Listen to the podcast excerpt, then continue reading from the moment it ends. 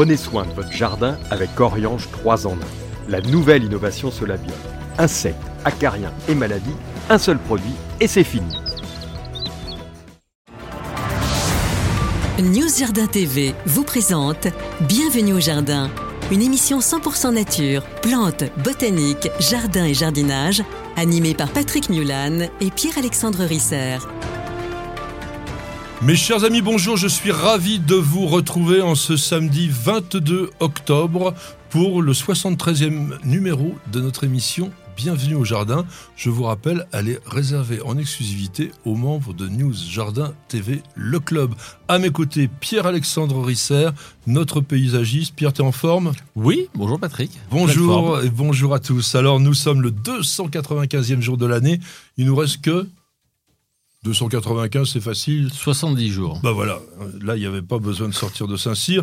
30e jour du signe astrologique de la balance, premier jour du mois de Brumaire dans le calendrier républicain, mais c'était le chariot. Alors je pense qu'aujourd'hui, on pourrait parler de la pomme, d'autant que, regardez ce que nous a apporté Pierre-Alexandre, messieurs, dames. C'est de la gelée de pomme signée, signée Pierre-Alexandre d'horticulture et jardin. Tu, en vends partout en France Je n'en vends pas, je la fais pour moi et pour mes amis, mes clients. Et j'ai des, j'ai un verger avec des pommes, donc euh, j'utilise mes pommes plutôt pour faire de la gelée. Celle-ci est parfumée à la monarde et à la menthe et à la, on rajoute un petit peu, on a rajouté un petit peu de liqueur de groseille à la fin de cuisson. Eh bien, regardez mes amis, ça démarre très très bien. Et la pomme, J'aime bien cette, euh, ce petit dicton qui serait bon pour la semaine prochaine, qui dit à la Sainte Simone, c'est-à-dire le 28 octobre, il faut avoir rentré ses pommes. Mhm. Oui, parce que là, il est temps maintenant de tout récolter, je pense quand même. Ah ben oui, parce que le... même les pommes les plus tardives, s'il y a un coup de gel, elles vont pas aimer. Donc euh... elles vont pas aimer. Mhm. Donc on rentre les pommes et ça a l'avantage de pouvoir être mhm. conservé très très longtemps. Alors la pomme, bien sûr, c'est vieux comme le monde. Vous savez que Adam a croqué la pomme et que de ce jour, on n'a plus le paradis sur terre, mais on va essayer de le faire avec nos jardins qui sont, comme tout le monde le sait, des petits paradis. Alors, la pomme, ou du moins le pommier, est originaire du Kazakhstan. Mmh. C'est quelque chose qu'on n'a pas découvert il y a très longtemps, il y a peut-être une petite dizaine d'années, et c'est aussi le fruit le plus cultivé en Europe. Et c'est la raison pour laquelle c'était Dante, c'était pas un pommier. Hein. C'était un figuier. C'était un figuier? Ben oui, parce que la pomme, elle n'existait pas au Moyen-Orient à ce moment-là. Ah, ben, j'ai même pas pensé. Moi, vous savez, euh, voilà, c'était le Donc, a priori, a priori, ce serait le figuier. Oui. Non, mais c'est vrai, comme le jardin des Hespérides avec les pommes d'or qui étaient des oranges, évidemment. Alors, le mot pomme vient de pomum qui signifie fruit. D'ailleurs, c'est peut-être pour ça qu'on disait la, pomme, parce que pomum, le fruit, donc tous les fruits étaient des pommes. et donc ça va très très bien mm. sous les climats tempérés. Euh, mes amis qui sont à La Réunion, en Martinique et autres régions, euh, disons, tropicales de notre pays, euh, que ce soit aussi Mayotte, la Martinique, etc., pas de pommier, mm. puisqu'il a besoin d'une période de froid, une dormance, à la fois pour sa croissance, mais également pour induire ses fruits. Au niveau alimentation, c'est super, on fait tout avec la pomme. On fait tout, c'est un fruit qui se garde très longtemps, qui est facile à manger, facile à conserver. Euh, vous pouvez garder une pomme à mois au frigo. Alors bien entendu, elles sont meilleures euh, quand on les cueille sur l'arbre à maturité, mais enfin, ça dépend lesquelles. Oui, oui, de longue conservation, il faut, attendre un peu. Mais moi qui étais élevé, enfin voilà. Étais élevé dans, la pommier? Non, dans les régions de verger, si tu veux, que c'était la cerise, la poire, la pomme. Donc euh, j'ai ramassé des pommes pendant toute mon enfance et euh, moi je, peux me je pourrais me nourrir à l'automne que de pommes pendant toute la journée. Quoi. Bah, tu pourrais presque te nourrir entièrement de pommes parce que c'est un fruit extrêmement équilibré, mmh. qui est pas trop énergétique. On a 54 kilocalories pour 100 grammes. On est vraiment à la fois désaltérant, rafraîchissant, riche, riche en oligo-éléments, notamment en potassium. C'est le fruit coupe-fin par, excellence. Alors, il y a une chose que j'ai toujours bien aimé citer, c'est Monsieur Churchill qui disait Une pomme par jour éloigne le médecin à condition de viser juste. Parce qu'en fait, on a longtemps considéré que la pomme était vraiment euh, l'idéal pour pouvoir être euh, vraiment en forme. Et euh, bon, est-ce que c'est vrai 100% Peut-être, parce que ça aide aussi au fonctionnement intestinal, etc. Mmh. On va se faire un petit top 10 des meilleures variétés pour le jardin. Mhm. Qu'est-ce que tu nous donnerais? Ah bah, dans ton coup de cœur pour moi, je, c'est vrai que j'aime beaucoup la, la reine des rainettes, euh, la cox orange. Euh, et après, C'est un fin- peu mou, cox orange. Ouais, moi j'aime bien. Et en fin de saison, euh, tout ce qui est euh, du Mans, Rainette du Canada, mais voilà. Puis après, il y a la pomme aussi pour les compotes et pour les tartes. hein. Les pommes, il y en a vraiment beaucoup. Il y en a de- beaucoup. Énormément de variétés. Et c'est vrai qu'on était un peu frustré étant enfant, où dans les années 70, c'était la Golden qui était la reine de la pomme, et il n'y avait euh, pas toutes les variétés qu'on trouve aujourd'hui dans le, dans le commerce. hein. Alors, malheureusement, il y a aujourd'hui des variétés dans le commerce qui ne sont pas disponibles pour les jardiniers. Par exemple, Pink Lady. Alors, Pink Lady, moi, je l'aimais bien, mais depuis, j'ai découvert Jazz. Mm. C'est pour moi la meilleure pomme que j'ai jamais mangée. Pour quelle raison? Parce que c'est une pomme qui est à la fois ferme, alors faut aimer ferme. C'est pour ça que quand tu m'as dit cox orange, j'aimais pas trop parce que c'est mou. Mais ferme et très juteux et goûteux. Manque de chance, jazz, c'est réservé uniquement aux professionnels, on ne peut pas le cultiver. Alors pour les jardins, moi je vais vous dire un peu mon top 10 par ordre de maturité. Delbar estival, Mhm. la première, la plus précoce, fin août. Allez un petit peu acidulé, il y a un peu de fenouil, d'anis, c'est un peu anisé. Mhm. C'est une très jolie pomme, hein, elle est jaune, striée de rouge orangé, euh, be- belle, belle grosse pomme, assez tolérante à la tavelure, donc c'est bien, on va pas être obligé de la, de la traiter. Et elle peut être vraiment dans toutes les régions et pratiquement toutes les formes. Pollinisateur, on a les variétés d'Elbar, Cybèle, Tentation et, et Jubilé qui sont vraiment des bons pollinisateurs pour Delbar estival. Une variété qu'on voit bien dans le commerce régulièrement, qui a été créée par l'INRA et qui est un croisement de Golden avec Renette Clochard, c'est Belchar, Mhm. qu'on appelle aussi Chanteclair. Ouais. Tu l'aimes celle-là? Oui, j'aime bien ça.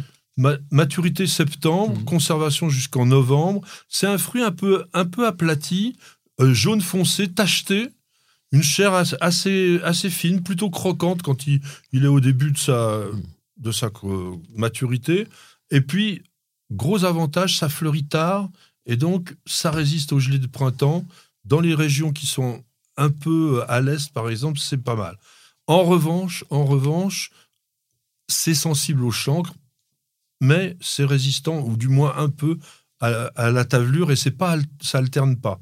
Avec une Golden Delicious, par exemple, ou une Gala, vous allez pouvoir le polliniser. La Reine des Rainettes, t'en as parlé. Alors, ce qui est bizarre, c'est une très très vieille variété. hein. C'est 1770, la création de Reine des Rainettes. Moi, j'ai l'impression que c'est une variété qui a évolué au fil des années, que la Reine des Rainettes d'aujourd'hui, c'est pas celle qu'on avait quand on était gamin. Ça, je sais pas. T'es pas d'accord? Non, parce que quand j'étais gamin, j'en ai pas mangé. J'ai Ah. découvert la reine des rainettes vraiment tard. Ah bon, bah, nous on avait Ah. ça. Et alors c'est peut-être parce que les souvenirs d'enfance sont toujours plus forts que le Mhm. reste, mais je trouve qu'elle est moins bonne aujourd'hui qu'elle était dans Mhm. mon dans mon idéal. Bah, C'est vraiment la pomme pour faire les tartes, pour euh, cuire au four. C'est c'est ferme, juteux, croquant, sucré. Enfin c'est il y a un peu de tout. Et puis alors je crois quand même que la compote de Reine des Rainettes, Ah, c'est ce qu'il y a de mieux. Ouais. C'est ce qu'il y a de mieux. Mhm. Donc Golden Delicious aussi, Melrose par exemple, ce sont des bons pollinisateurs. Mhm. Euh, Qu'est-ce que je pourrais dire? Elstar, Elstar c'est une variété qu'on trouve beaucoup aujourd'hui. Euh, bon, c'est sucré, acidulé, mais c'est une, une variété sensible aux maladies. Je voulais vous, je vous la dire comme ça parce qu'elle est belle. C'est des grosses, grosses Mhm. pommes jaunes striées rouges. Méfiez-vous quand même un petit peu avec ça. Ariane, en revanche. Mhm. Ariane, Ouais, tu la beaucoup. connais? Oui, j'aime beaucoup Ariane. création de l'INRA en 79. Mhm. Pourquoi Ariane? C'était la première année de lancement de la fusée Ariane. Mhm. Et elle se récolte en ce moment, en septembre et octobre. Elle se conserve bien, euh, jusqu'à 7 mois de conservation Mhm. en frigo. Petite pomme, rouge, croquante, alors assez, euh, comment on va dire, anisée en bouche, très agréable, avec un pommier qui se cultive vraiment très facilement et parce que il est très résistant aux maladies et surtout à la tavelure, donc pas de traitement, très rustique. Et en revanche, en revanche, il faudrait l'éclaircir un peu parce qu'elle est capable certaines années de vous faire une myriade de fruits, donc ce qui épuise un peu l'arbre, mais qui aussi produit des fruits d'un calibre qui n'est pas toujours satisfaisant. Rainette grise du Canada. Bah, c'est la pomme de mon enfance. Alors, qu'est-ce qui, qu'est-ce qui t'en, reste? Moi, j'ai une vision, une idée bien précise de, de Canada, c'est la pomme au four. Ah bah oui. C'est la Mm. pomme, parce que c'est pas très bon, je trouve, à manger au couteau. Bah, la chair, elle est farineuse. Oui, il faut. Il y a un moment, voilà, il y a un moment pour la manger. Mais c'est vrai qu'on a aujourd'hui, on est plus attiré par des pommes qui sont croquantes, juteuses. Voilà, on est moins attiré par ces pommes de longue conservation et qui ont des fermes, des chairs qui justement qui sont pas juteuses parce qu'elles se conservent très longtemps, quoi. Comme la rainette du Mans, la rainette du Canada, toutes ces plats. On avait, moi, je pensais que tu allais me parler du sirop contre la toux, le sirop de pomme rainette. Ah non, je connais pas du tout. Je connais T'as pas, du- eu ça quand tu étais enfant Pas du tout. Moi, j'adorais. J'allais en, cachette, j'allais en cachette à la pharmacie boire du sirop de pomme rainette tellement c'était bon. Bah, au moins, comme ça, t'as pas de tout. Mais euh, pour revenir à, à Grise du Canada, on, on enlève le cœur, Hmm. on met un peu de beurre, on met au four, et après, elle a la- alors, parce que la peau, quand elle n'est pas cuite, elle n'est pas bonne, elle est Mhm. épaisse. Mhm. Mais une fois cuite, ça devient croquant. Enfin, c'est vraiment génial Mhm. pour ça. Mais que pour ça. Alors, Golden Delicious, on peut pas passer à côté, mais tout le monde dit, oh, la Golden, etc. Mais attendez, une Golden de jardin, récoltée bien à maturité, ça n'a rien à voir. C'est ça qui est important parce que moi je te dis, j'ai ramassé des golden, j'ai ramassé des tonnes et la golden n'avait aucun goût. La golden qu'on avait à la cantine à l'école, c'était vraiment pas bon. Par contre, la golden qui a poussé en haut de l'arbre en plein soleil, ramassée à la maturité, elle est extraordinaire. Elle est extraordinaire. Voilà. On m'avait dit que c'était un prêtre, un curé qui avait trouvé cette variété près d'un tas de fumier qui avait poussé naturellement. Je ne sais pas si c'est vrai, c'est une légende. Il faudra qu'on vérifie. Bah écoute, je sais pas. En tous les cas, c'est la variété qui reste la plus cultivée dans notre pays. Euh, une variété de Delbar, encore Delbar Jubilé, qui date de 64, qui se récolte fin octobre, donc à partir Mhm. de maintenant, Mhm. mais qui va mûrir jusqu'en février-mars quand euh, elle est au frais. Jolie pomme, pareil, jaune et rouge. Alors, c'est très bon. Delbar, euh, faut dire que les variétés de Delbar, elles ont été vraiment travaillées pour le goût. C'est mielé, c'est assez, euh, c'est subtil comme goût. Moi, j'aime bien. Alors, avec Reine des ça se pollinise très, très, très bien. Et surtout, si vous voulez être avec des formes palissées quand on n'a qu'un tout petit jardin, c'est vraiment une variété qui s'adapte très, très bien en palmette. Mm. Il faut aussi l'éclaircir parce que c'est pareil, elle fait beaucoup, beaucoup de fruits et mieux vaut limiter. Melrose, qui est une variété qui a été obtenue aux États-Unis en 1937, qui est un croisement entre Jonathan et Red Delicious. Ça fait un gros fruit jaune, parfois avec une partie euh, rose ou rouge, très parfumé, juteux, sucré, un peu floral. À partir de mi-octobre, on la récolte, mais on peut la laisser longtemps sur l'arbre, Mhm. Melrose, parce qu'il faut la consommer le plus tard possible, entre décembre et avril. Donc c'est pas toujours facile pour euh, un jardin quand on n'a pas de d'installation qui permet de- d'avoir un fruitier comme on appelait. Résistant au feu bactérien mais sensible à la tavelure. Et puis je terminerai avec un fruit que moi j'aime pas beaucoup, mais qui est pourtant très très populaire, c'est Granny Smith. Ouais, c'est presque plus un fruit de déco qu'un fruit à manger. Bah, on est un peu d'accord parce que c'est très acidulé. ou alors en cuisine, tu vas t'en servir pour faire des tartares. C'est-à-dire que tu vas prendre de, de- de la Granny Smith en tout petits morceaux que tu vas mélanger avec du poisson cru. Voilà, et là, Oui. ça va être Ou alors intéressant. euh, la faire sauter à la poêle Ouais. avec du boudin noir. Je sais pas. Moi, je préfère les rainettes dans ces cas-là.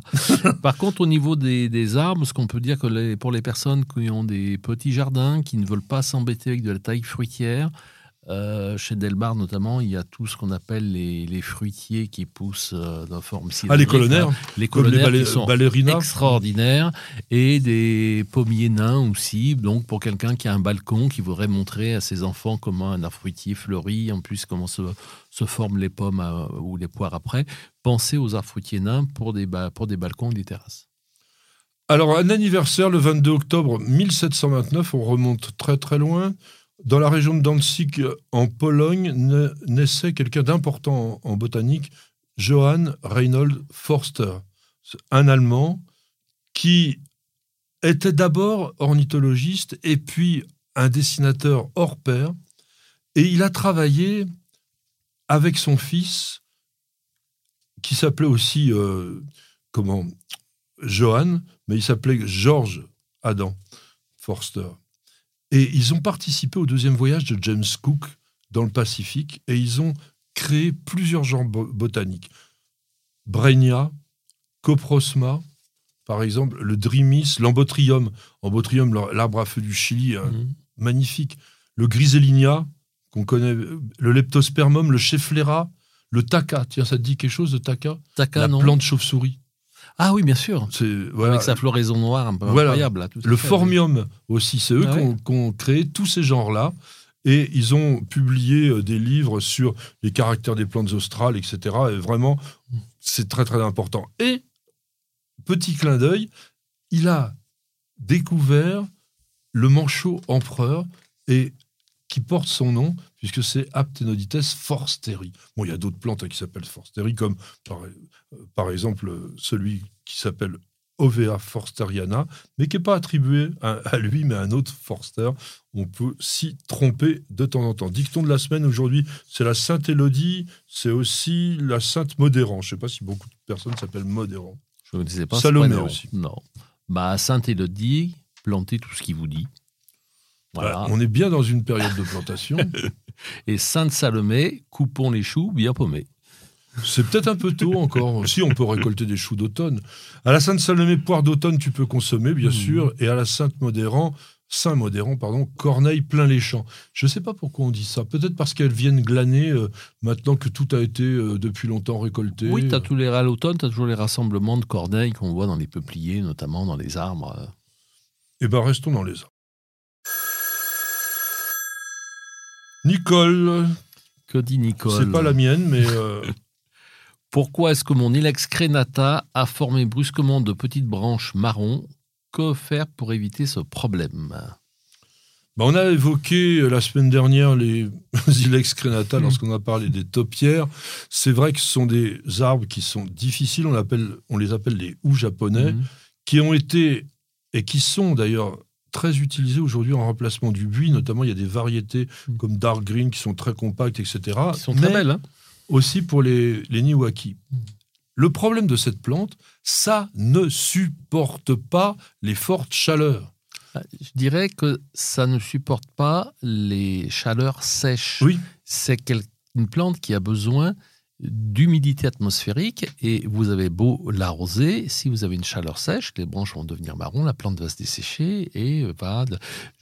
alors, si vous habitez, euh, on parlait du Pays Basque la dernière fois, dans des choses où il y a de l'humidité atmosphérique, Bretagne. les plantes, en Bretagne, les plantes peuvent tout à fait se développer, mais dans des climats qui sont, on va dire, plus continentales, semi-océaniques, semi-continentales, mm, pour ma propre expérience, je ne connais pas un jardin à Paris avec un joli Ex Crenata. Alors nous, on en a encore un depuis une vingtaine d'années quand même, en taillé en nuage. On en avait deux, on en a perdu un brutalement. Notre secret, il est extrêmement simple, c'est que dès qu'il fait un petit peu chaud, ils sont douchés tous les soirs. Mhm. Mais douchés généreusement et furieusement. Quand je dis furieusement, c'est parce que nous avons constaté qu'il y a souvent des micro-piqûres sur les feuilles. C'est des toutes petites feuilles et c'est vraiment des micro-piqûres. On n'a jamais vu l'insecte ou l'acarien qui donne ça, mais on sait qu'en projetant de l'eau assez violemment. Eh bien, on va nettoyer, en fait, un petit peu, s'il est présent dans les anfractuosités d'écorce. Il y a de temps en temps des toiles, mais pas qui ressemblent à des toiles de tétranique. Donc, on douche et on obtient des bons résultats.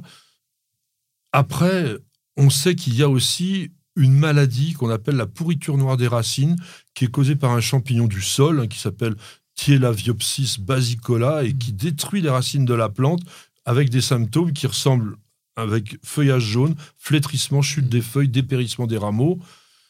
C'est un champignon un peu gênant parce qu'il résiste très longtemps dans le sol.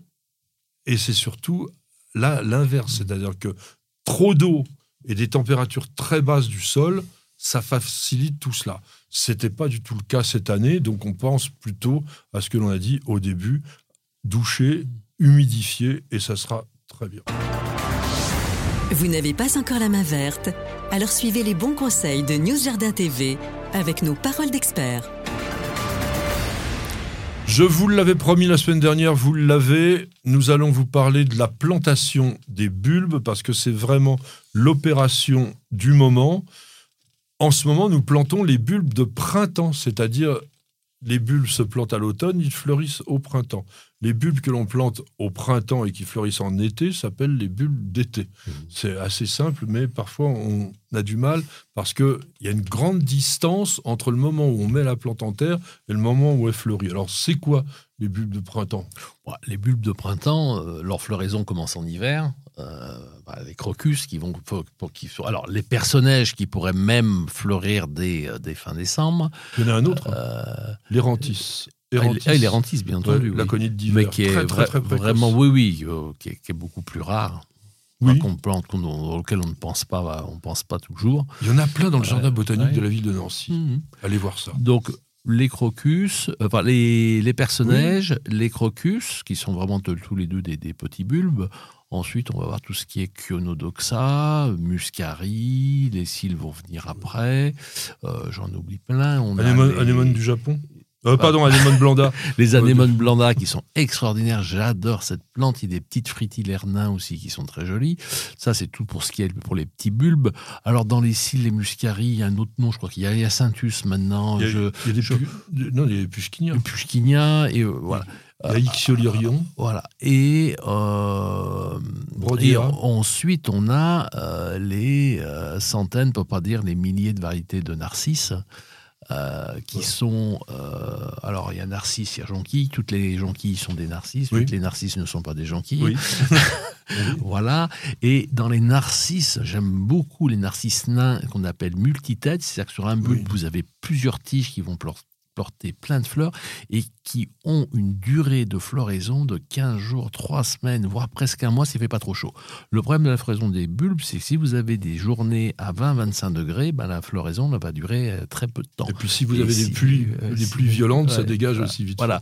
Donc, c'est vrai que les bulbes à petites fleurs, ben, c'est comme pour les rosiers et pour le reste, ça va tenir beaucoup mieux euh, aux caprices de la météo et ça va fleurir Sauf beaucoup les plus crocus, longtemps. parce que les crocus peuvent être quand même extrêmement euh, éphémères. Moi, Mm. je vois quand il Oui. pleut un peu, toc, ça Mm. dégage. Ouais. Mais l'avantage, Mm. c'est que une fois que tu les as plantés, ils reviennent la Ils vont plupart. revenir. Et aussi en plantant plein de variétés différentes, on va avoir une- des floraisons qui vont vraiment s'échelonner, même chez, les, même chez les crocus. Donc moi, ce que je vous conseille dans votre jardin, euh, sur vos pelouses, de planter des bulbes qui vont fleurir très tôt, c'est-à-dire janvier, février, mars, que vous allez laisser, vous allez laisser les feuilles ensuite se développer et sécher pour que la feuille avec la photosynthèse puisse réalimenter le bulbe pour les d'après. À partir du mois d'avril, vous tondrez votre pelouse et vous laisserez les bulbes à l'intérieur. Bien entendu, il ne faudra pas utiliser d'engrais désherbants, euh, autrement vous allez tuer vos bulbes. Il n'y en a plus. Il n'y en a plus de toute façon. Donc, de donc, toute façon, oui, on est donc, tranquille. voilà, je me mets une petite tape sur la main. Voilà. Ensuite, euh, pour vos massifs, dans les massifs de plantes vivaces, on Dans peut- les petits, tu m'en as oublié un qui est quand même assez génial, qui s'appelle Fritillaria melea gris. La Oui, petite- le petit damier, là, la petit, le petit œuf de pan. Oui. Alors, elle a, elle a une floraison assez, assez, assez, assez, assez, incroyable. Ah, mais Le- attends, tu vas à Berchigrange, Ouais. par exemple. Mm. Il y en a plein partout comme ça. Mm. Euh, alors, dans les rocailles ou en Bordeaux, Mm. etc. C'est superbe. On la mélange, dans, on les met dans, les, dans les mélanges de bulbes. En fait, on fait des mélanges par couleur. Moi, je fais un mélange qu'avec des bulbes blancs, donc tout est blanc. Et puis, on a tout un mélange de couleurs qui est dans les roses, les bleus, les pourpres, voilà. Toi, t'aimes bien Euh, faire les camailleux. Ouais, j'aime bien faire les camailleux. Je n'aime pas, j'aime pas trop mélanger le rouge et le jaune. Le seul jardin rouge et jaune que j'adore, c'est le jardin plume. Je trouve que le jardin estival, il est extraordinaire. Je ne sais pas comment ils font, voilà, mais voilà. Et, euh, et donc, dans les plantes vivaces, plutôt des bulbes, on va dire, de, de- de moyenne taille. Et après, sous les arbustes, eh ben, on va planter des narcisses euh, qui vont être euh, de, de taille un peu plus importante. Et on aime, moi, j'aime bien les narcisses. Enfin, quand on plante des bulbes, il faut être généreux, quoi. On Alors, ce qui m'étonne, c'est que- 5 ou 5 ou 5. C'est par dizaines, c'est par centaines. Depuis par- tout à l'heure, tu n'as pas cité. La tulipe Bah oui. Bah non, mais je vais après. J'y- Ah c'était vais après. C'était pour le dessert. Je vais après, parce que si tu veux, tout ce, tout ce que j'ai cité pour l'instant, c'est des bulbes que vous allez laisser en terre et qui vont repousser une année sur l'autre. Oui. Et si les mulots, les sangliers, vous foutre la paix, bon, vous, vous risquez, ça, ça risque de se. Alors, il y a un- euh, le narcisse des poètes extraordinaire aussi. Il y en a une, oui, qui est jamais attaquée. Mm. C'est le narcisse. Mm. Le narcisse, le bulbe est toxique. Mm. Et nous, on l'a vu, hein, des sangliers qui avaient dévasté complètement Mm. tout un, un terrain. La bande de narcisses Mm. était intacte. Donc, narcisse, l'avantage, ça dure longtemps. Enfin, ça dure longtemps, ça se natu- naturalise. Et c'est pas mangé Ouais. par les bestioles. Et, et ensuite, on va avoir des bulbes euh, Plus comme- grands. bah, plus grands, les bulbes de tulipes, c'est des bulbes qu'il va falloir que dont il va falloir s'occuper un peu plus, comme les tulipes, qu'on peut laisser en terre d'une année sur l'autre, Oui. mais au bout de 2-3 ans, elles ont disparu, elles sont plus là. Voilà. Mais il y a des tulipes botaniques. ah, il y a les tulipes botaniques qu'on met dans les mélanges de Voilà. bulbes. Voilà. Et le- les tulipes, euh, moi j'aime bien les planter par association de couleurs. Par contre, il faut vraiment avoir de la lumière et du soleil. On ne va pas pouvoir mettre ça à mi-ombre. hein. Le narcisse peut supporter Oui, mais l'avantage, c'est que. À l'époque de la floraison des, des tulipes, le feuillage est généralement Ouais. pas encore là. mais tu les plantes pas plein nord. Enfin voilà, voilà, c'est plus difficile. Après, euh, donc ça c'est pour le jardin. Donc les tulipes, on va les mettre dans des endroits et on sait qu'il faudra replanter régulièrement, régulièrement ces tulipes. Ensuite, on n'a pas planté des, on n'a pas parlé des pots. Mais les, les grandes fritillaires, les iris de Hollande, Ah oui, mais il y a plein de... Moi, l'iris de Hollande, c'est, c'est, je trouve que c'est un petit peu factice, quoi. C'est un peu le, je, Ouais, mais ça- manque ça- de nature. ça claque euh, Ah au bah ça printemps. claque, ouais, oui, oui, bien Mais c'est ça qu'on a besoin Ouais. quand même aussi. Parce que là, tu nous fais quelque chose de gentil. Moi, je trouve qu'au printemps, c'est la seule saison où on peut se permettre justement de faire n'importe quoi au niveau des couleurs. Mhm. Parce que ça gueule, mais il y a la lumière éphémère. qui est, un peu, qui est un peu plus tendre, Mhm. etc. C'est supportable. Mhm. Et on en a envie, et on en a besoin peut-être même, parce qu'on sort de l'hiver. Donc, la mélange de couleurs au printemps, ça Oui, mais ça, pas. je, tu vois, on peut le faire aussi dans des pots. Et dans les Oui. pots, une, une des techniques qu'on peut faire, on prend des pots, alors pas des tout petits pots, hein, vaut mieux prendre des pots diamètre 40, euh, 50, 60. Euh, à 15 cm de profondeur, vous allez planter tous vos gros bulbes. Mettez une petite couche de terreau. On Après, dessus, on met des bulbes moyens, une petite couche de terreau. Et ensuite, on met les petits bulbes qu'on va recouvrir d'un ou deux centimètres de terreau.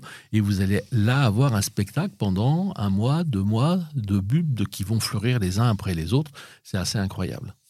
Alors, tu as entièrement raison. Moi, je dis, dans les pots, on peut vraiment faire ça parce que tout d'un coup, ça sort comme par magie. Et puis, tout le monde dit Ah, tiens, tu as fait des bulbes en pot. Bah oui, euh, on a fait des bulbes Mm. en pot. Et euh, même sur un petit coin de fenêtre, on, on peut y arriver.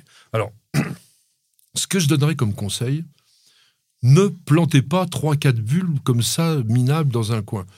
Je regrette énormément que les jardineries nous proposent des sachets de 5 ou de 10.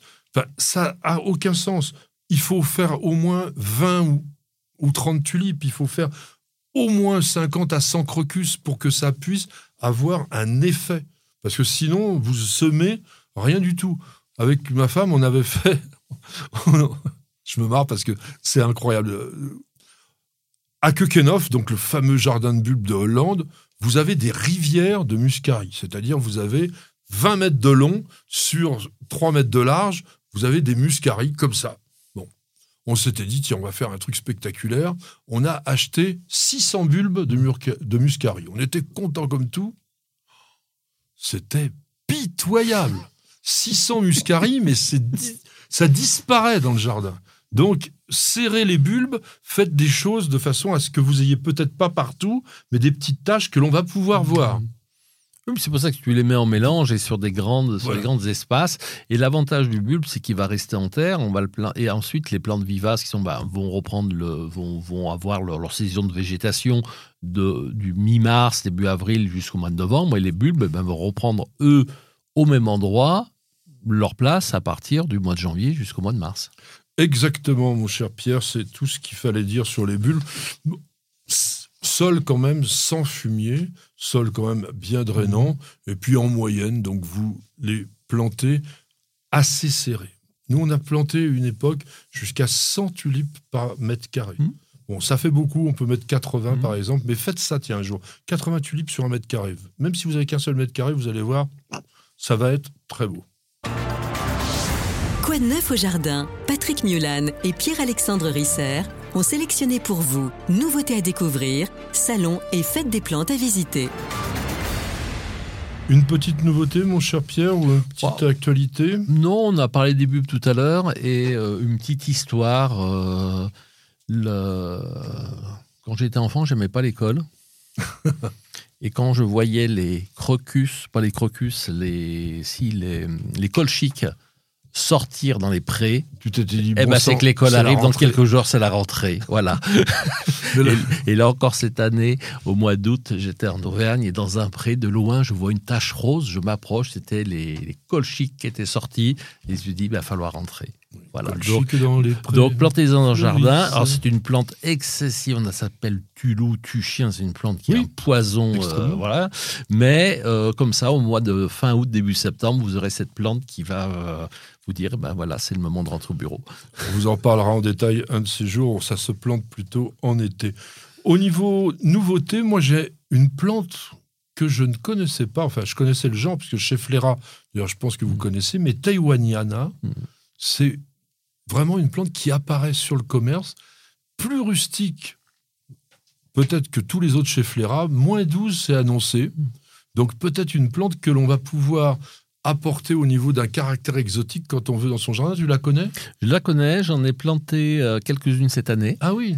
Et on, bah, on va voir ce que ça, on va voir ce que ça donne. Voilà. Alors, euh, Les feuilles sont découpées, vraiment allongées, coriaces, dentées sur les bords. Enfin, c'est vraiment assez étonnant.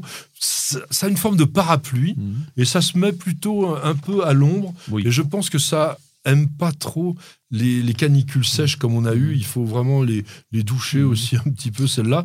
Ils sont en vente euh, cette année c'est chez Promesse de Fleurs. Vous pouvez en trouver et on peut le cultiver aussi en pot sans aucun problème. Au niveau des manifestations, 28-30 octobre, il y aura Bonsaï Culture Expo au Parc Floral de Paris. Vous aurez des initiations gratuites, vous aurez une centaine d'arbres exposés, ça devrait être quand même très très sympa. Et puis l'occasion de, de visiter ce grand jardin de 35 hectares. Du 29, enfin pardon, le 29 et le 30 octobre, les botaniques de Varangeville-sur-Mer. Ça, c'est un endroit où il y a les plus beaux jardins de France. Il faut y aller parce qu'il y aura des jardins qui seront possibles à visiter. Il y aura notre copain Alain Baraton le samedi à 11h qui nous racontera des histoires sur les arbres. Et puis une autre copine qui s'appelle Sivillini, qui est une journaliste du jardin, qui va vous faire le jardin et l'avenir de l'homme. Donc n'hésitez pas, si vous êtes en Normandie, vous pouvez y aller. Et puis, bah, maintenant, on va y aller aussi. hein. On va se boire notre petit café et passer une petite page de publicité.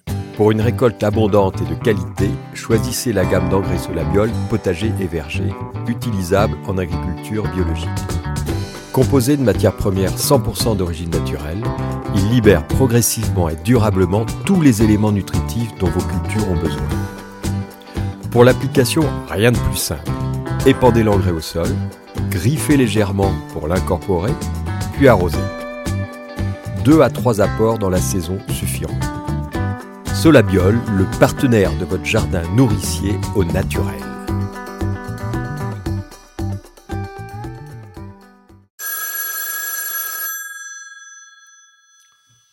André, André nous demande une recette. Avez-vous une recette de lustrant pour plantes d'intérieur à pulvériser en substitution des bombes de silicone vendues en jardinerie?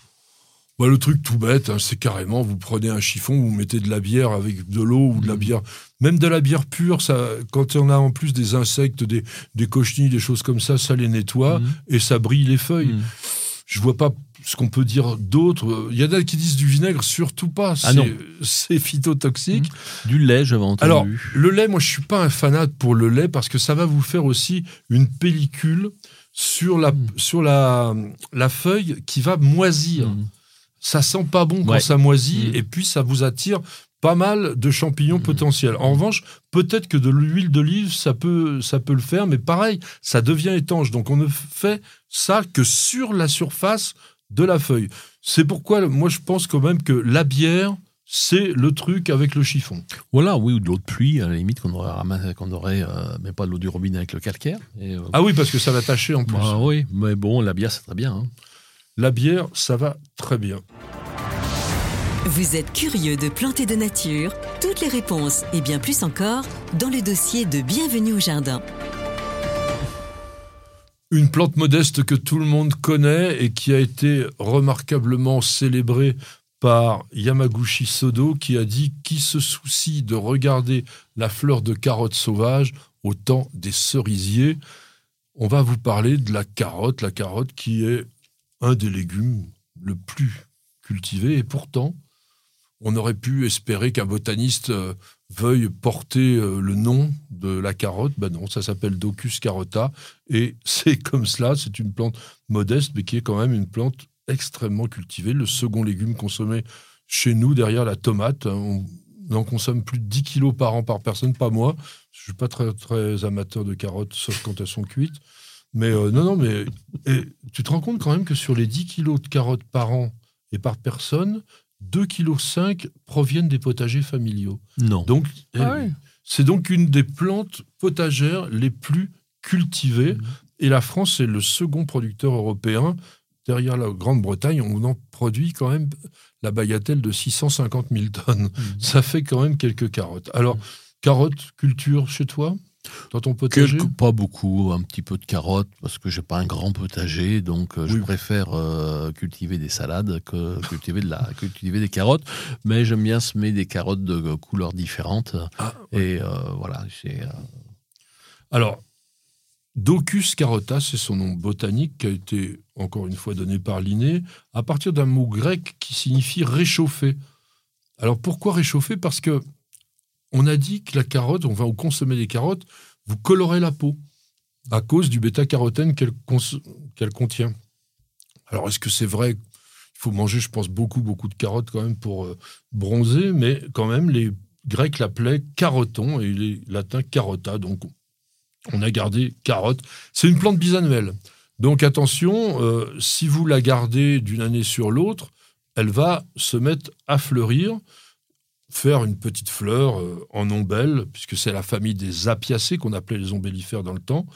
On en trouve plein de sauvages encore, bien sûr, de carottes. Bien sûr. Alors il ne faut pas les confondre avec la ciguë. Bah ça serait dommage, oui. Alors tu sais comment on peut être sûr qu'on a affaire à de la carotte sauvage? Alors attends, la ciguë, quand on regarde la feuille à travers le soleil, il y a des petits points, non? Euh, Alors c'est l'inverse. C'est-à-dire que la carotte, lorsqu'on regarde le centre de l'ombelle sur la, la fleur qui est au ah, centre. Mais sur la fleur la fleur, voilà. Elle a une petite tache rouge foncée. Une petite tache rouge, oui. Et pour, c'est pour différencier la ciguë du cerfeuil sauvage. À ce moment-là, je crois qu'il y a une histoire quand on met la feuille. Euh, il, faut, il faudrait que je vérifie. Mais je ne recueille jamais d'ombellifères sauvages parce que j'ai toujours peur de confondre avec la ciguë. Et voilà. Même les gens qui connaissent bien les plantes, ils évitent. Vous évitez aussi parce que c'est vraiment très, très risqué, notamment avec la ciguë. Alors, en avril, on peut semer des carottes. Mhm. On peut en semer en mai-juin, on peut en semer de juin à octobre, on peut en semer pratiquement tout le temps. Mhm. Donc, en se débrouillant bien, vous pouvez vraiment avoir des carottes toute l'année. Attention, il faut choisir les variétés adéquates mhm. par rapport à la saison de culture. Mais globalement, c'est peut-être plus intéressant pour les jardiniers amateurs de faire de la carotte primeur Bien sûr. plutôt que de la carotte de conservation. Et Aujourd'hui, on n'a pratiquement que des hybrides hein, mmh. parce que on cherche quoi?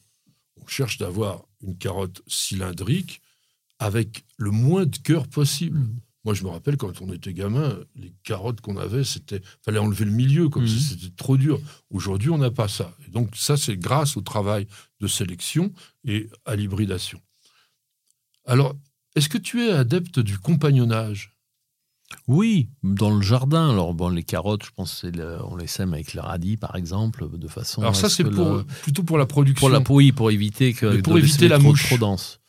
Euh, pour éviter la mouche, les planter à côté de l'ail, peut-être. Oui, euh, oignons, échalotes, poireaux, ail, toutes, les aliacées. toutes les aliacées. On va faire ça. Euh, donc, semez vos carottes. Alors, plutôt, je dirais, en, ligne, même si notre compère précédent, lui, il se met jamais des choses en ligne parce que c'est plus facile pour démarrer. Hmm. Il y a quand même 950 graines au gramme, donc c'est pas gros la graine de carotte. Faire un semis régulier, c'est quand même compliqué, à moins qu'on ait des, des bandes de semis Oui, ou alors il y a un petit truc aussi, c'est si vous avez, euh, si vous consommez du café, vous gardez le marc café. Alors si vous avez des capsules, il bah, faut ouvrir la capsule. Hein, et vous faites sécher votre marc café, vous le mélangez avec les graines de carotte et vous semez le mélange marc café carotte, ce qui fait qu'il y a moins de graines. Il avec du sable, ça serait pas plus simple le marc café, quand c'est sec, c'est assez facile. Le sable, il faut le faire sécher aussi. Ah oui. Voilà. Et le marc café, vraiment, vous mélangez avec vos graines, avec vos graines, toutes les graines qui sont un peu fines, et vous semez, et vous avez la, vous avez la main moins lourde. Autrement, bien entendu, le, par exemple, avec les radis, ça, ça fonctionne aussi. Oui, ça, marche bien parce que le radis est plus rapide vite. à Voilà. pousser. Parce qu'une carotte, ça lève en 10 à 20 jours, donc il faut être assez patient. Et il vous faut environ 60 à 80 jours avant de les récolter. Euh, même parfois plus pour les carottes de conservation. Il faut quand même que la terre soit un peu réchauffée, à environ 7 Mm. degrés minimum. Et puis vous allez euh, semer, euh, ah, pardon, vous allez une fois semé, éclaircir lorsque les plantes, elles sont environ de 6-7 cm. On, on laisse 2-3 cm. Alors en général, vous faites deux doigts comme ça, puis vous laissez chaque carotte entre les deux doigts. Biné parce que ça aime pas tellement la concurrence avec les herbes indésirables, les- enfin les herbes sauvages, parce que le, sol doit être bien riche, frais, drainé, sableux, profond si possible, pas caillouteux, parce que sinon vous avez des carottes qui sont fourchues ou qui sont toutes tordues.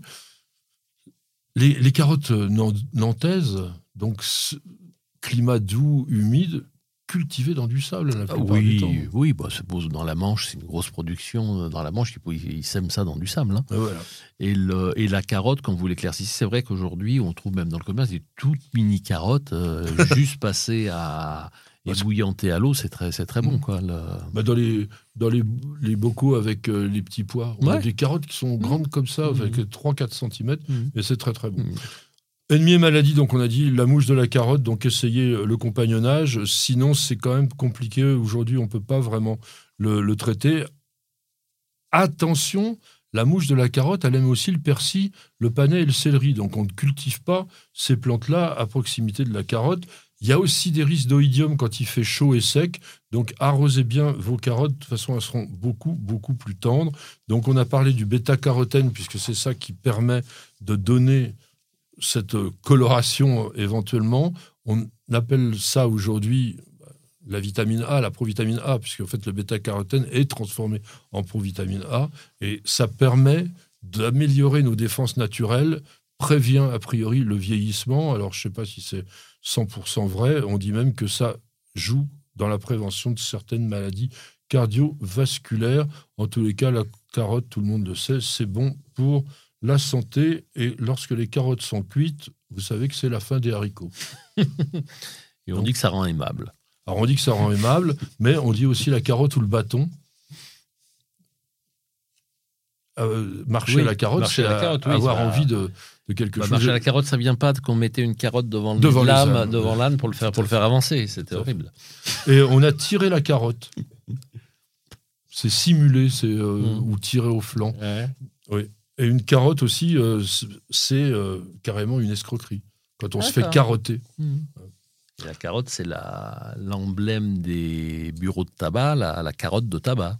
Ah, peut-être, mais. euh, Le- le- le- le- L'emblème, c'était les feuilles de tabac qui étaient roulées. On appelait ça une carotte de tabac. eh ben, À cause de la forme, je crois. voilà. Au moins, on aura appris quelques petites choses. Jean-Claude. Il existerait un buis résistant au cylindrocladium. C'est la variété château. Qu'en pensez-vous? Alors, la variété château dans le buis, qui est d'ailleurs un buis suffruticosa, Mhm. qui est la forme qu'on utilisait en bordure, c'est le, le tout petit buis avec toutes petites feuilles, Mhm. qui est le plus sensible à, à la fois à la pyrale et à la fois au cylindrocladium, n'est pas vraiment considérée comme résistante. Cette maladie, d'ailleurs, cylindrocladium buccicola, a changé de nom. Je ne sais pas pourquoi, mais elle s'appelle maintenant Calonectria pseudonaviculata. Comme ça, vous aurez aussi appris quelque chose. Elle est en France depuis peu de temps, 2003 seulement. Elle est arrivée en Belgique en 2000. Et alors, ça forme des taches brun foncé sur les feuilles qui finissent par recouvrir l'ensemble de la feuille. Ça se strie de noir au niveau des tiges. La défoliation est très importante. Et puis, donc, on a l'impression que la plante, oui, euh, elle se déplume complètement. Au niveau de la recherche de résistance au cylindrocladium, il y a des variétés d'origine américaine qui ont été introduites en Europe en 2021, donc il n'y a pas longtemps, par une pépinière belge qui s'appelle Airplant. H-E-R-P-L-A-N-T. Il y a quatre hybrides qui s'appellent Héritage, Babylon Beauty, Renaissance et Skylight, qui ont été notamment plantés dans les jardins de Villandry et qui ont donné de très très bons résultats par rapport à cette maladie qui était extrêmement présente à Villandry. Donc, ces variétés-là évitent que l'on ait à traiter. Et c'est quand même très intéressant. Renaissance, donc, c'est une toute petite feuille pour faire des bordures ou des basses. Babylon Beauty, lui, il est un peu plus clair et c'est plutôt un, petit arbuste à mettre dans, dans un massif, de ne pas le tailler celui-là. Il est, il est bien dans sa forme naturelle. Héritage, lui, ressemble vraiment au classique euh, Buxus sempervirens, peut-être un tout petit peu plus compact. Et Skylight, c'est celui qui a la croissance la plus rapide et qui va vraiment bien aussi pour les les tailles, on peut le tailler en nuage sans aucun problème. Donc essayez et puis dites-nous ce que vous en pensez. En tous les cas, moi je pense qu'il serait bon de s'arrêter euh, quelques secondes là, juste pour prendre un petit café. Et on revient tout de suite après la page de publicité. Pour un beau jardin d'ornement, choisissez la gamme d'engrais Solapiol, utilisable en agriculture biologique. Composé de matières premières 100% d'origine naturelle, il libère progressivement et durablement tous les éléments nutritifs dont vos plantes ont besoin. Pour l'application, rien de plus simple. Épandez l'engrais au sol, griffez légèrement pour l'incorporer, puis arrosez. Deux à trois apports dans la saison suffiront. Solabiol, votre partenaire pour un jardin magnifique au naturel.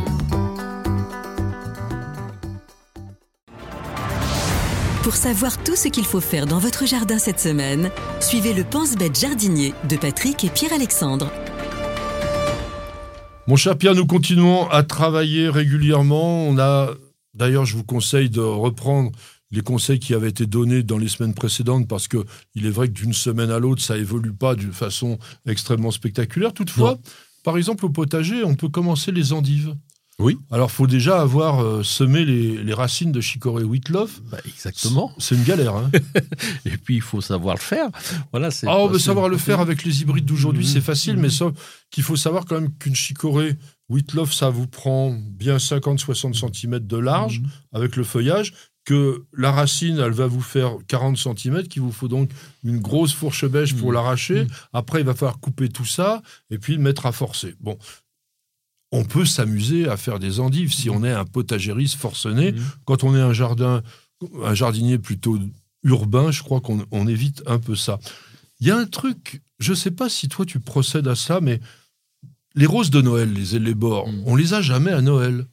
Pour les avoir, il serait bon de mettre une cloche dès maintenant de reprendre les, ce, que, ce, que, faisaient nos, nos, nos, nos ancêtres horticulteurs et, et maraîchers. Euh, du forçage. du forçage avec des cultures sur cloche. Aujourd'hui, il existe des cloches euh, en matière plastique qui sont... Euh, qui sont intéressantes parfois, mais il y en a des jolies aussi en verre. Ouais, mais alors là, c'est, on, les garde et c'est votre cloche en verre. Si la, la, tondeuse jette un petit caillou contre la cloche en verre ou quoi que ce soit, ça, ça, ça fait mal au cœur quand même. Ah bah oui C'est la période d'élagage des grands arbres.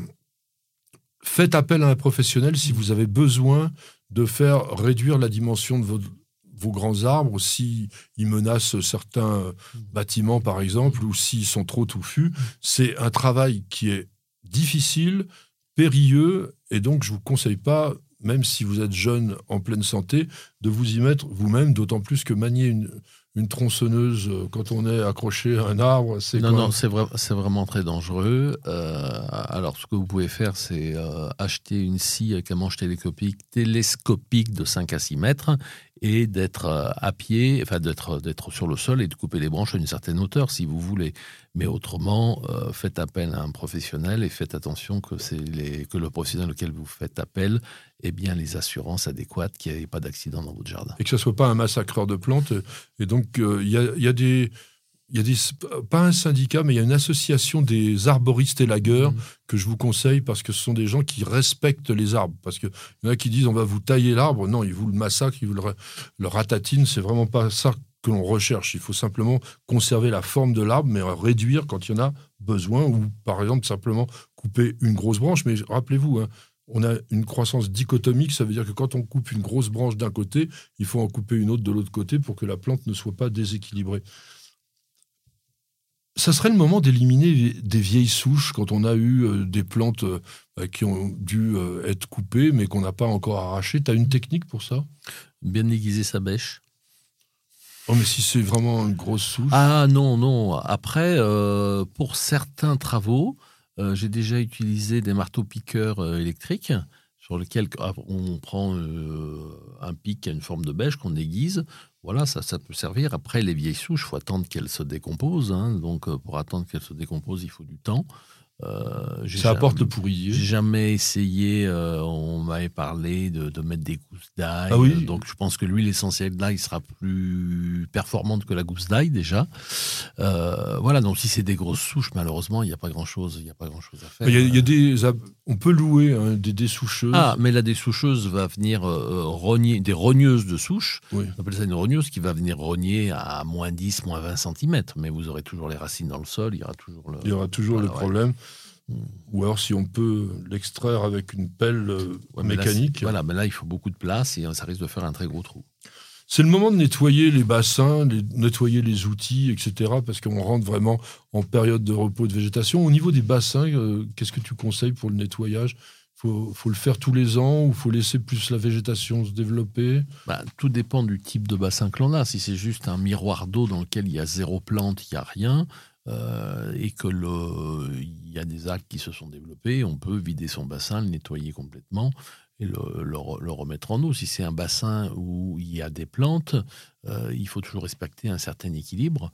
Euh, parce qu'un bassin avec des plantes, l'eau va mettre plusieurs semaines, plusieurs mois, voire plusieurs années pour trouver un équilibre et d'avoir une eau qui soit, qui soit à peu près clair, sur lequel il y a toujours un mouvement, une cascade qui se met en place. Donc c'est un petit peu difficile. Par contre, c'est le moment peut-être de retirer euh, certaines plantes aquatiques, de les diviser, de les replanter.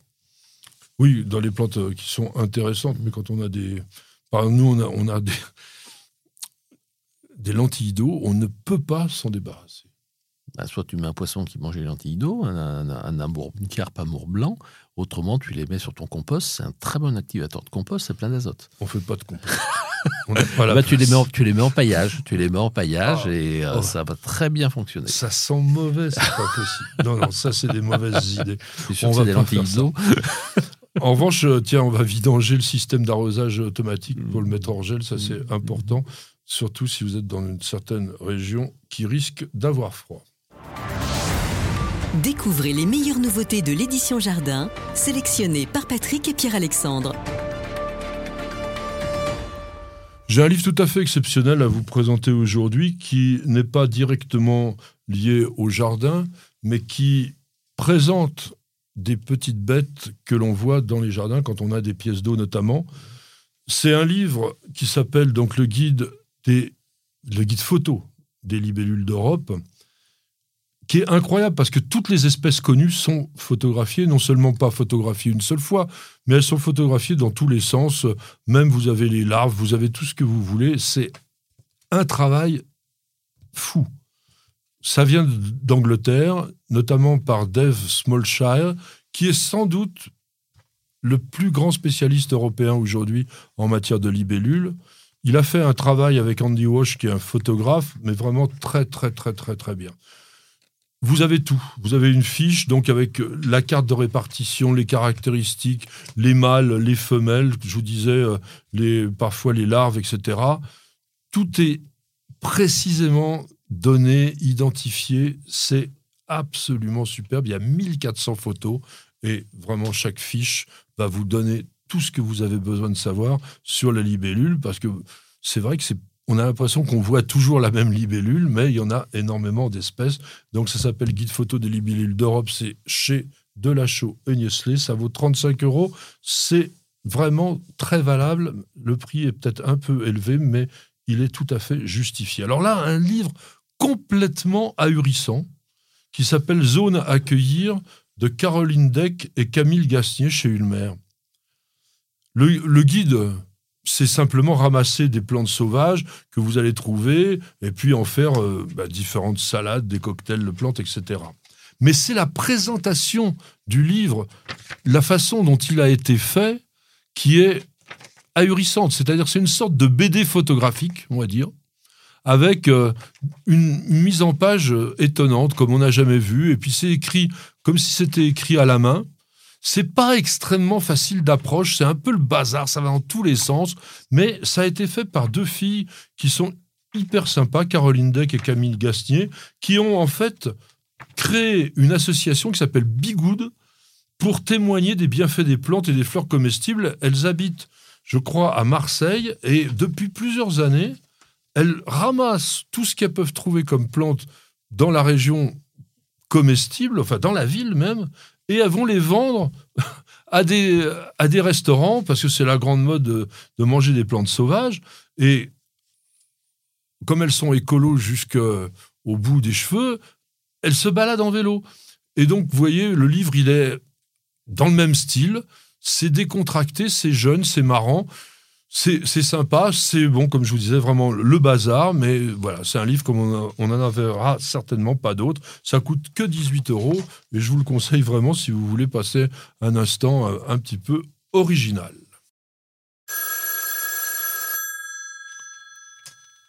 Décroissance. Qu'est-ce qu'elle nous dit, décroissance? Les fruits de l'arbre de Judée sont-ils comestibles? Alors, on sait que les fleurs de l'arbre de Judée sont comestibles exactement comme celles du, de l'acacia, du robinier. Hein, on peut en faire des beignets. Les graines, je ne sais pas. Et les fruits, il n'y a pas d'intérêt particulier. Alors attention quand même que les graines contiennent de la canavanine. C'est un acide aminé qui peut légèrement troubler la digestion. J'ai cherché par tous les moyens de trouver des recettes éventuelles de fruits d'arbres de Judée et de graines d'arbres de Judée. J'en ai pas trouvé. Donc je dirais, quand on ne sait pas, on s'abstient. Oui, je sais que la graine de tilleul est comestible.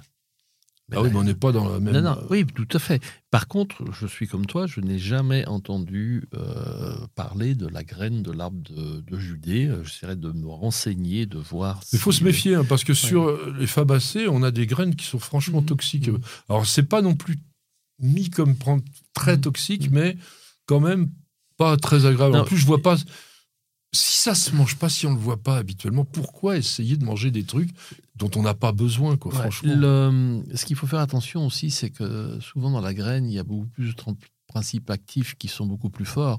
Par exemple, la graine du laburnum, ce qu'on appelle la ah vous, en, vous, en, mangez trois graines, ah vous êtes mort. voilà.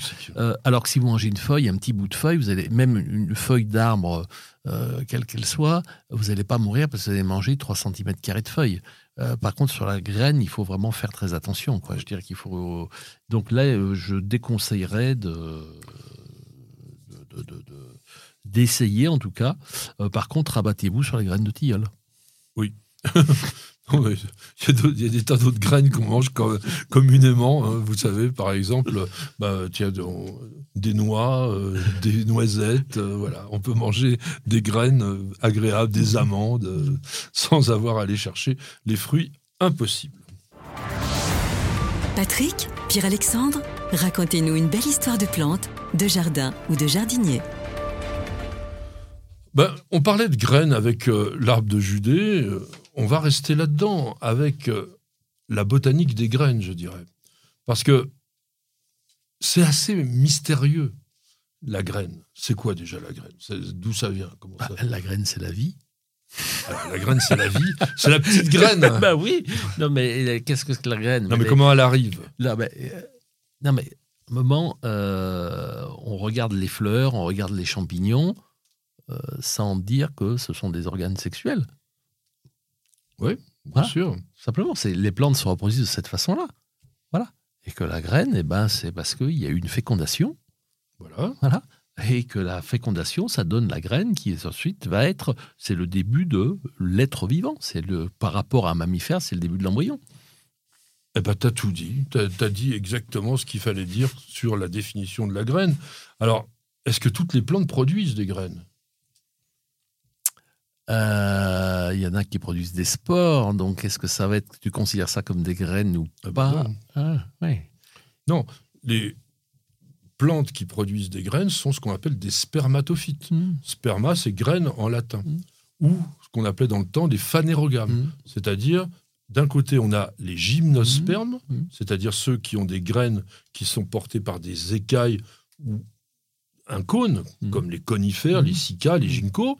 Et puis, on a les angiospermes, les plantes à fleurs, Mm. comme tu viens de décrire, où on a la fleur qui a été fécondée et qui donne un fruit dans lequel il y a la graine. Voilà. Et ça, c'était il y a 400 millions d'années, celle-ci. Alors, les premières fleurs, euh, non, les- je crois que les premières plantes à fleurs, c'est 150 millions 150 d'années, ce qui est déjà pas mal. Parce qu'avant ces plantes-là, les plantes de- comme les fougères, euh, les armagedons, ce- là, ce sont, ce, ce sont des spores qui sont, de- ce Oui. sont des, qui sont, qui sont fabriqués par les chatons, par les bourgeons, et la plante inonde l'univers de ces spores en disant, ben, ça tombera où ça tombera, si ça tombe au bon endroit, tant mieux, ça marchera. Alors, c'est pas exactement ça, c'est-à-dire que bon, on va pas revenir à ça, parce qu'on en a, déjà, je crois, déjà parlé, puis on, y reviendra. Mm. Sur les fougères, c'est beaucoup plus complexe que ça, c'est-à-dire que la problématique de, des ptéridophytes, c'est que les spores doivent trouver de l'eau. Mm. Parce que euh, elles sont comme une sorte de microbes flagellés. Donc elles vont se déplacer Mm. dans l'eau. Après, il va y avoir fécondation. Il y aura formation Mm. de ce qu'on appelle un protal sur lequel on a les sexes. Enfin bon, Non, mais ce que je, ce que je voulais dire, c'est qu'il faut, avant les graines, c'est-à-dire que les végétaux, avant, avant d'avoir des graines, les végétaux avaient des spores. avaient des spores, et c'est une évolution des, des- des- des végétaux. Bien entendu. Et sont arrivés ce qu'on appelle la flore aujourd'hui, donc avec des pétales, avec ce- voilà. qui- et- Ça, c'est C'est exactement ça. C'est-à-dire que quand je dis que chez les spermatophytes, on avait les gymnospermes et les angiospermes, les gymnospermes étaient une forme primitive Mhm. de plantes à fleurs, à graines, alors que les angiospermes, du fait qu'ils font un fruit fermé, protègent complètement leurs graines. La graine, elle se forme après la fécondation de l'ovule, et cette fécondation de l'ovule forme le fruit qui, comme je viens de le dire, protège la graine, mais accumule aussi des réserves qui sont destinées à permettre à l'embryon de se développer. Mhm. Et de son côté, l'ovule, lui, a vu sa paroi se durcir et se déshydrate pour faire cette graine. Et le fait d'être dur et déshydraté rend encore la graine, je dirais, plus forte par rapport à toutes les agressions qu'elle peut avoir à l'extérieur. Il y a une chose qui est assez étonnante, c'est que à maturité, la graine, ou du moins certaines, mais beaucoup, ne germent pas Mhm. immédiatement. Alors pourquoi? Comment ça se passe? Ben, C'est la période de dormance pendant laquelle la vie de la graine est, est ralentie, le temps que à la fois température, humidité et luminosité soient réunis dans des conditions favorables à la germination. Donc, par exemple, tous les végétaux qui fleurissent en été, mûrissent leurs fruits et leurs graines en automne, bah, vont avoir une dormance hivernale Mm. avant de germer au printemps. Dans ces différentes phases de dormance, ou de pouvoir germinatif, on peut dire, on a trois stades. On a des plantes qu'on appelle microbiontiques, c'est-à-dire le pouvoir germinatif est très très court, quelques semaines, voire euh, quelques années maximum. Par exemple, un peuplier, c'est six mois. Il y a des plantes où il faut une germination quasiment instantanée. Bah, c'est assez facile à voir. hein. Le tégument est très fin, euh, c'est perméable à l'air, c'est agressé facilement. Il y a des arbres qui germent quasiment tout de suite, que tu connais, évidemment. Le marronnier. Ah oui, Le marronnier, tout de suite, il touche le sol, le, le, Le marronnier, marron le se coupe. châtaignier, oui. voilà, le châtaignier. Le palétuvier, c'est encore pire. La, la graine commence à germer dans le fruit lorsqu'il est encore accroché à la plante. Là, on appelle ça une plante vivipare, et après, ça va se détacher, Mm. tomber dans l'eau et germer. Tout, Ça, simple- c'était. tout simplement parce qu'elle est dans un milieu où si la graine tombe tout de suite, elle peut pousser. Ah, bah évidemment. Voilà. Alors qu'on on pourrait, pour illustrer par rapport aux éditeurs, leur dire voilà, le, le blé, si au moment où le blé arrive à maturité au mois de juillet, la graine est capable de germer tout de suite. Elle va germer en été, mais elle n'aura pas le temps de refleurir parce que l'hiver va arriver. Et donc, c'est toute l'intelligence de la plante d'avoir programmé ces graines et ces choses pour qu'elles puissent se développer au moment où la saison est la meilleure, puisse pouvoir redonner une autre plante qui, à son tour, va assurer en fait la pérennité de la plante pendant des années et des années. Alors je dirais que c'est plutôt que l'intelligence de la plante, c'est toute l'adaptation évolutive qui s'est développée au fil des millénaires. Parce que euh, celles qui n'étaient pas adaptées, elles ont dégagé et elles, n'ont pas résisté ou elles ont changé de, lieu, on va dire. Mmh. Les mésobiontiques, on dit dans les micros, on va être méso. Méso, c'est milieu. Elles ont un pouvoir germinatif de 2 à 5 ans. Et ça, c'est la majorité des plantes. Mmh. Euh, trois 3 ans pour les radis, 4 ans pour les melons, 6 ans pour la chicorée, etc. Donc c'est un peu plus épais que les précédentes. Mais ce qui est étonnant, ce qui est même fabuleux, c'est les plantes macrobiontiques, dont le pouvoir germinatif, c'est plusieurs décennies, plusieurs centaines d'années. Euh, Cassia fistula, par exemple, c'est euh, une centaine d'années. Mais 2000 ans pour un, dattier. 10 000 à 15 000 ans pour le lupin arctique. Plus de 1500 ans pour le lotus. On est sur des plantes qui ont des capacités de réserve, mais incroyables. Et elles ont un tegument très épais, elles ont, elles sont pas grasses. Les grasses, euh, en général, elles, sont là pour nourrir très vite, alors que là, ça va être surtout des glucides. C'est un petit peu la nourriture lente par rapport à la nourriture rapide. Alors, on peut se dire, mais pourquoi ou comment le processus de germination va démarrer? Alors, pour que ça ne démarre pas, les plantes, elles ont un truc tout bête, elles ont des inhibiteurs chimiques de germination, c'est des hormones ou des acides aminés qui sont autour de la graine et qui sont une protection supplémentaire par rapport au tégument, par rapport à la peau. Donc il faut que ces substances de protection soient éliminées, c'est-à-dire que soit elles sont lessivées par la pluie, soit elles sont détruites par le feu. Les, pyrophytes, on en avait parlé, ces plantes qui ont besoin du feu, ben oui, parce qu'il faut éliminer la couche protectrice. Elles peuvent aussi être érodées par le sol parce qu'elles ont une forme qui les fait rouler sur le sol et donc elles vont ben, se frotter. Elles peuvent aussi, alors ça c'est encore plus subtil, être agressé par les sucs digestifs d'un animal qui l'aura absorbé. Un oiseau, tout à voilà, Comme un oiseau, par exemple, le, figuier étrangleur dont on avait donné euh, l'histoire aussi sur cette antenne. C'est comme ça que ça se passe. Et puis, certaines sont transformées par des micro-organismes du sol, tout simplement, et puis le processus de germination se met en route. Dans nos régions, dans nos jardins, en fait, le réveil de la graine il est aussi d'ordre climatique. C'est la température qui, passant du froid de l'hiver mmh. à la douceur du printemps, va créer en fait ce réveil. Et à l'inverse, il faut aussi, pour celle-là, qu'il y ait eu un froid suffisant pour que les réserves qu'il y avait dans l'abdomen de l'embryon puissent aussi se, se, réveiller, agir, et puis que la plante se réveille. Alors tiens, il y a des choses aussi intéressantes. On se dit, tiens, c'est marrant quand même, les plantes, elles font des graines, ok, mais elles sont là, elles bougent pas, elles sont à l'emplacement. Comment elles font pour se propager? Comment les graines peuvent voyager. Il y a différentes, il y a différentes façons. Oui. différentes façons, bien sûr. Là, tu parlais sur les graines, mais c'est vrai que le, les pépiniéristes connaissent bien ça. Ils mettent les graines au congélateur, au frigo, les scarifier avec du sable. Euh, voilà, voilà on, a utilisé à notre façon. entendu. Et ensuite, les graines, euh, pour voyager, bah, il y a le vent, il y a les animaux, il y a les oiseaux. Euh, il y a certaines plantes qui vont projeter leurs graines qui vont éclater, comme le jaunet qui va éclater, qui va projeter ses graines euh, pour euh, les, les, emmener un peu plus loin pour qu'ils aient la place pour pouvoir se, se, développer. Donc il y a tout un tas, il y a des, les, les, graines de la bardane, les fruits qui se collent sur le, sur le pelage des animaux et qui vont se balader. Euh, voilà, on a dit le vent, l'eau, il y a... Alors l'autocorie, mmh. l'autocorie soi-même, on se disperse soi-même, mmh. c'est-à-dire que là, on va éclaté. Mhm. Alors, l'exemple le plus extraordinaire, c'est Ecbalium elaterum, le concombre d'âne. Ah oui. Alors ça, c'est un petit fruit qui ressemble à un concombre miniature, mais qui a à l'intérieur une sorte de, de poche sous pression.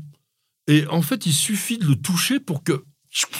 Mais il projette, mais à plusieurs mètres, un tout petit concombre comme ça, l'ensemble de ces graines euh, qui sont dans une sorte de liquide un peu gluant, c'est un peu bizarroïde. Et on a aussi le paix du diable. Ura crépitans. Alors ça, sous l'action du feu, les graines, elles peuvent carrément être projetées jusqu'à 25 mètres de distance. Et c'est tout à fait euh, extraordinaire. Bah, Il y a quand même aussi les balsamines, toi tu les connais Oui. quand même bien. Mhm. Alors là, elles ont un fruit explosif. Bah, les gosses s'amusent avec Oui. ça. hein. En fait, Ouais. il suffit, au contact de la, la balsamine, en fait, on a une sorte de ressort et Mhm. tchouc, la, la graine s'en va. Donc ça, c'est ce qu'on appelle l'autocorie, Mhm. la plante qui elle-même se disperse. Tu as parlé du vent, bien sûr, anémocorie, hein, on est avec le vent. Alors ça, c'est toutes les graines qui sont les plus légères possibles. Une graine d'orchidée, une graine d'orchidée, ça pèse, chez certaines espèces comme euh, le Goudiera repens, un millionième de gramme. Donc, un petit vent comme ça, et ça s'en va très très loin. Il y a des autres orchidées comme les sinocès, par exemple, 3,7 millions de graines par fruit. Ah oui. Alors, ça part dans tous les sens, et évidemment, il n'y en a pas beaucoup qui arrivent euh, au bon endroit pour, pour germer. Tu as parlé de la dispersion par voie animale, évidemment. On, le disait, la zoocorie, par exemple, l'oiseau avale, et puis après, il va faire son petit caca avec la graine dedans, qui en plus va bénéficier de la fiente pour pouvoir trouver un, un élément favorable. Tu as évidemment donné l'exemple de la bardane qui est très très bien, la bardane qui a permis d'inventer le velcro, hein, les oui. crochets qu'il y a sur les fruits et les graines. Il y a autre chose aussi, il y a l'hydrocorie. L'hydrocorie, Par l'eau. hydro-eau, Mhm. il y a des plantes qui se transportent par l'eau parce qu'elles sont spongieuses. L'exemple le plus connu, c'est le cocotier. Le cocotier, oui. Le cocotier, la noix de coco peut voyager au gré des courants Mm. pendant des centaines, des milliers de kilomètres. Et puis, eh, le dernier exemple, c'est nous, Ah oui. tout simplement, parce que avec le travail que l'on fait dans le sol, par exemple, on, on va retourner euh, la terre, et bien les graines qui étaient en surface, elles vont se retrouver dans des bons endroits. Mm. Il y en a quelques-unes qui vont se coller sur nos vêtements, dans nos bagages, etc. On a certainement même introduit de façon ultra involontaire Mm. des tas de végétaux parce qu'on avait les graines qui étaient collées sur nous. Et puis, bon, bah, il y a quand même aussi des introductions, des dispersions volontaires par les botanistes et les jardiniers parce qu'on s'est dit, tiens, cette plante, elle est jolie, on va essayer de la cultiver. Et puis, ça marcherait. Donc voilà les graines qui sont dans un monde absolument, je dirais, extraordinaire. De, oui, tu as parlé d'intelligence des végétaux tout à l'heure. Je crois qu'on peut, on peut dire ça parce que même si c'est pas l'intelligence telle qu'on la connaît et qu'il a fallu des milliers, voire des millions d'années pour obtenir ça, aujourd'hui, on est arrivé un degré euh, oui, de de spécialisation. soph- sophistication, euh, juste de- qu'une plante puisse fabriquer une graine avec des substances pour l'empêcher de germer et qu'elle germe là. Je pense que, mm, pour ma part, je pressens que dans 20, 30, 40 ans, on verra que les végétaux sont plus évolués que les hommes et les animaux. Mais ça, c'est juste, euh, je Alors, peut-être, peut-être, on te Et laisse. ils, seront, et ils seront là après nous. Ils étaient là avant nous, ils seront là après nous. Eh bien, écoutez, on va bien mûrir cette réflexion philosophique de Pierre jusqu'à la semaine prochaine. Pierre, merci beaucoup, justement, Merci, pour Patrick. tout cela. On remercie nos petits amis qui étaient à la technique. Il y a Luc là-bas, il nous fait un petit sourire. Il était au son. Miguel, toujours à la caméra, plutôt aux caméras, puisqu'on en a quatre. Nicole qui surveille tout, et notamment aussi notre petite perle qui a dormi tout le temps, comme d'habitude. Mais elle est tellement adorable qu'on ne peut pas s'en séparer. On vous remercie pour votre fidélité. On vous dit à la semaine prochaine pour un nouveau numéro de notre émission. Et bienvenue au jardin. jardin.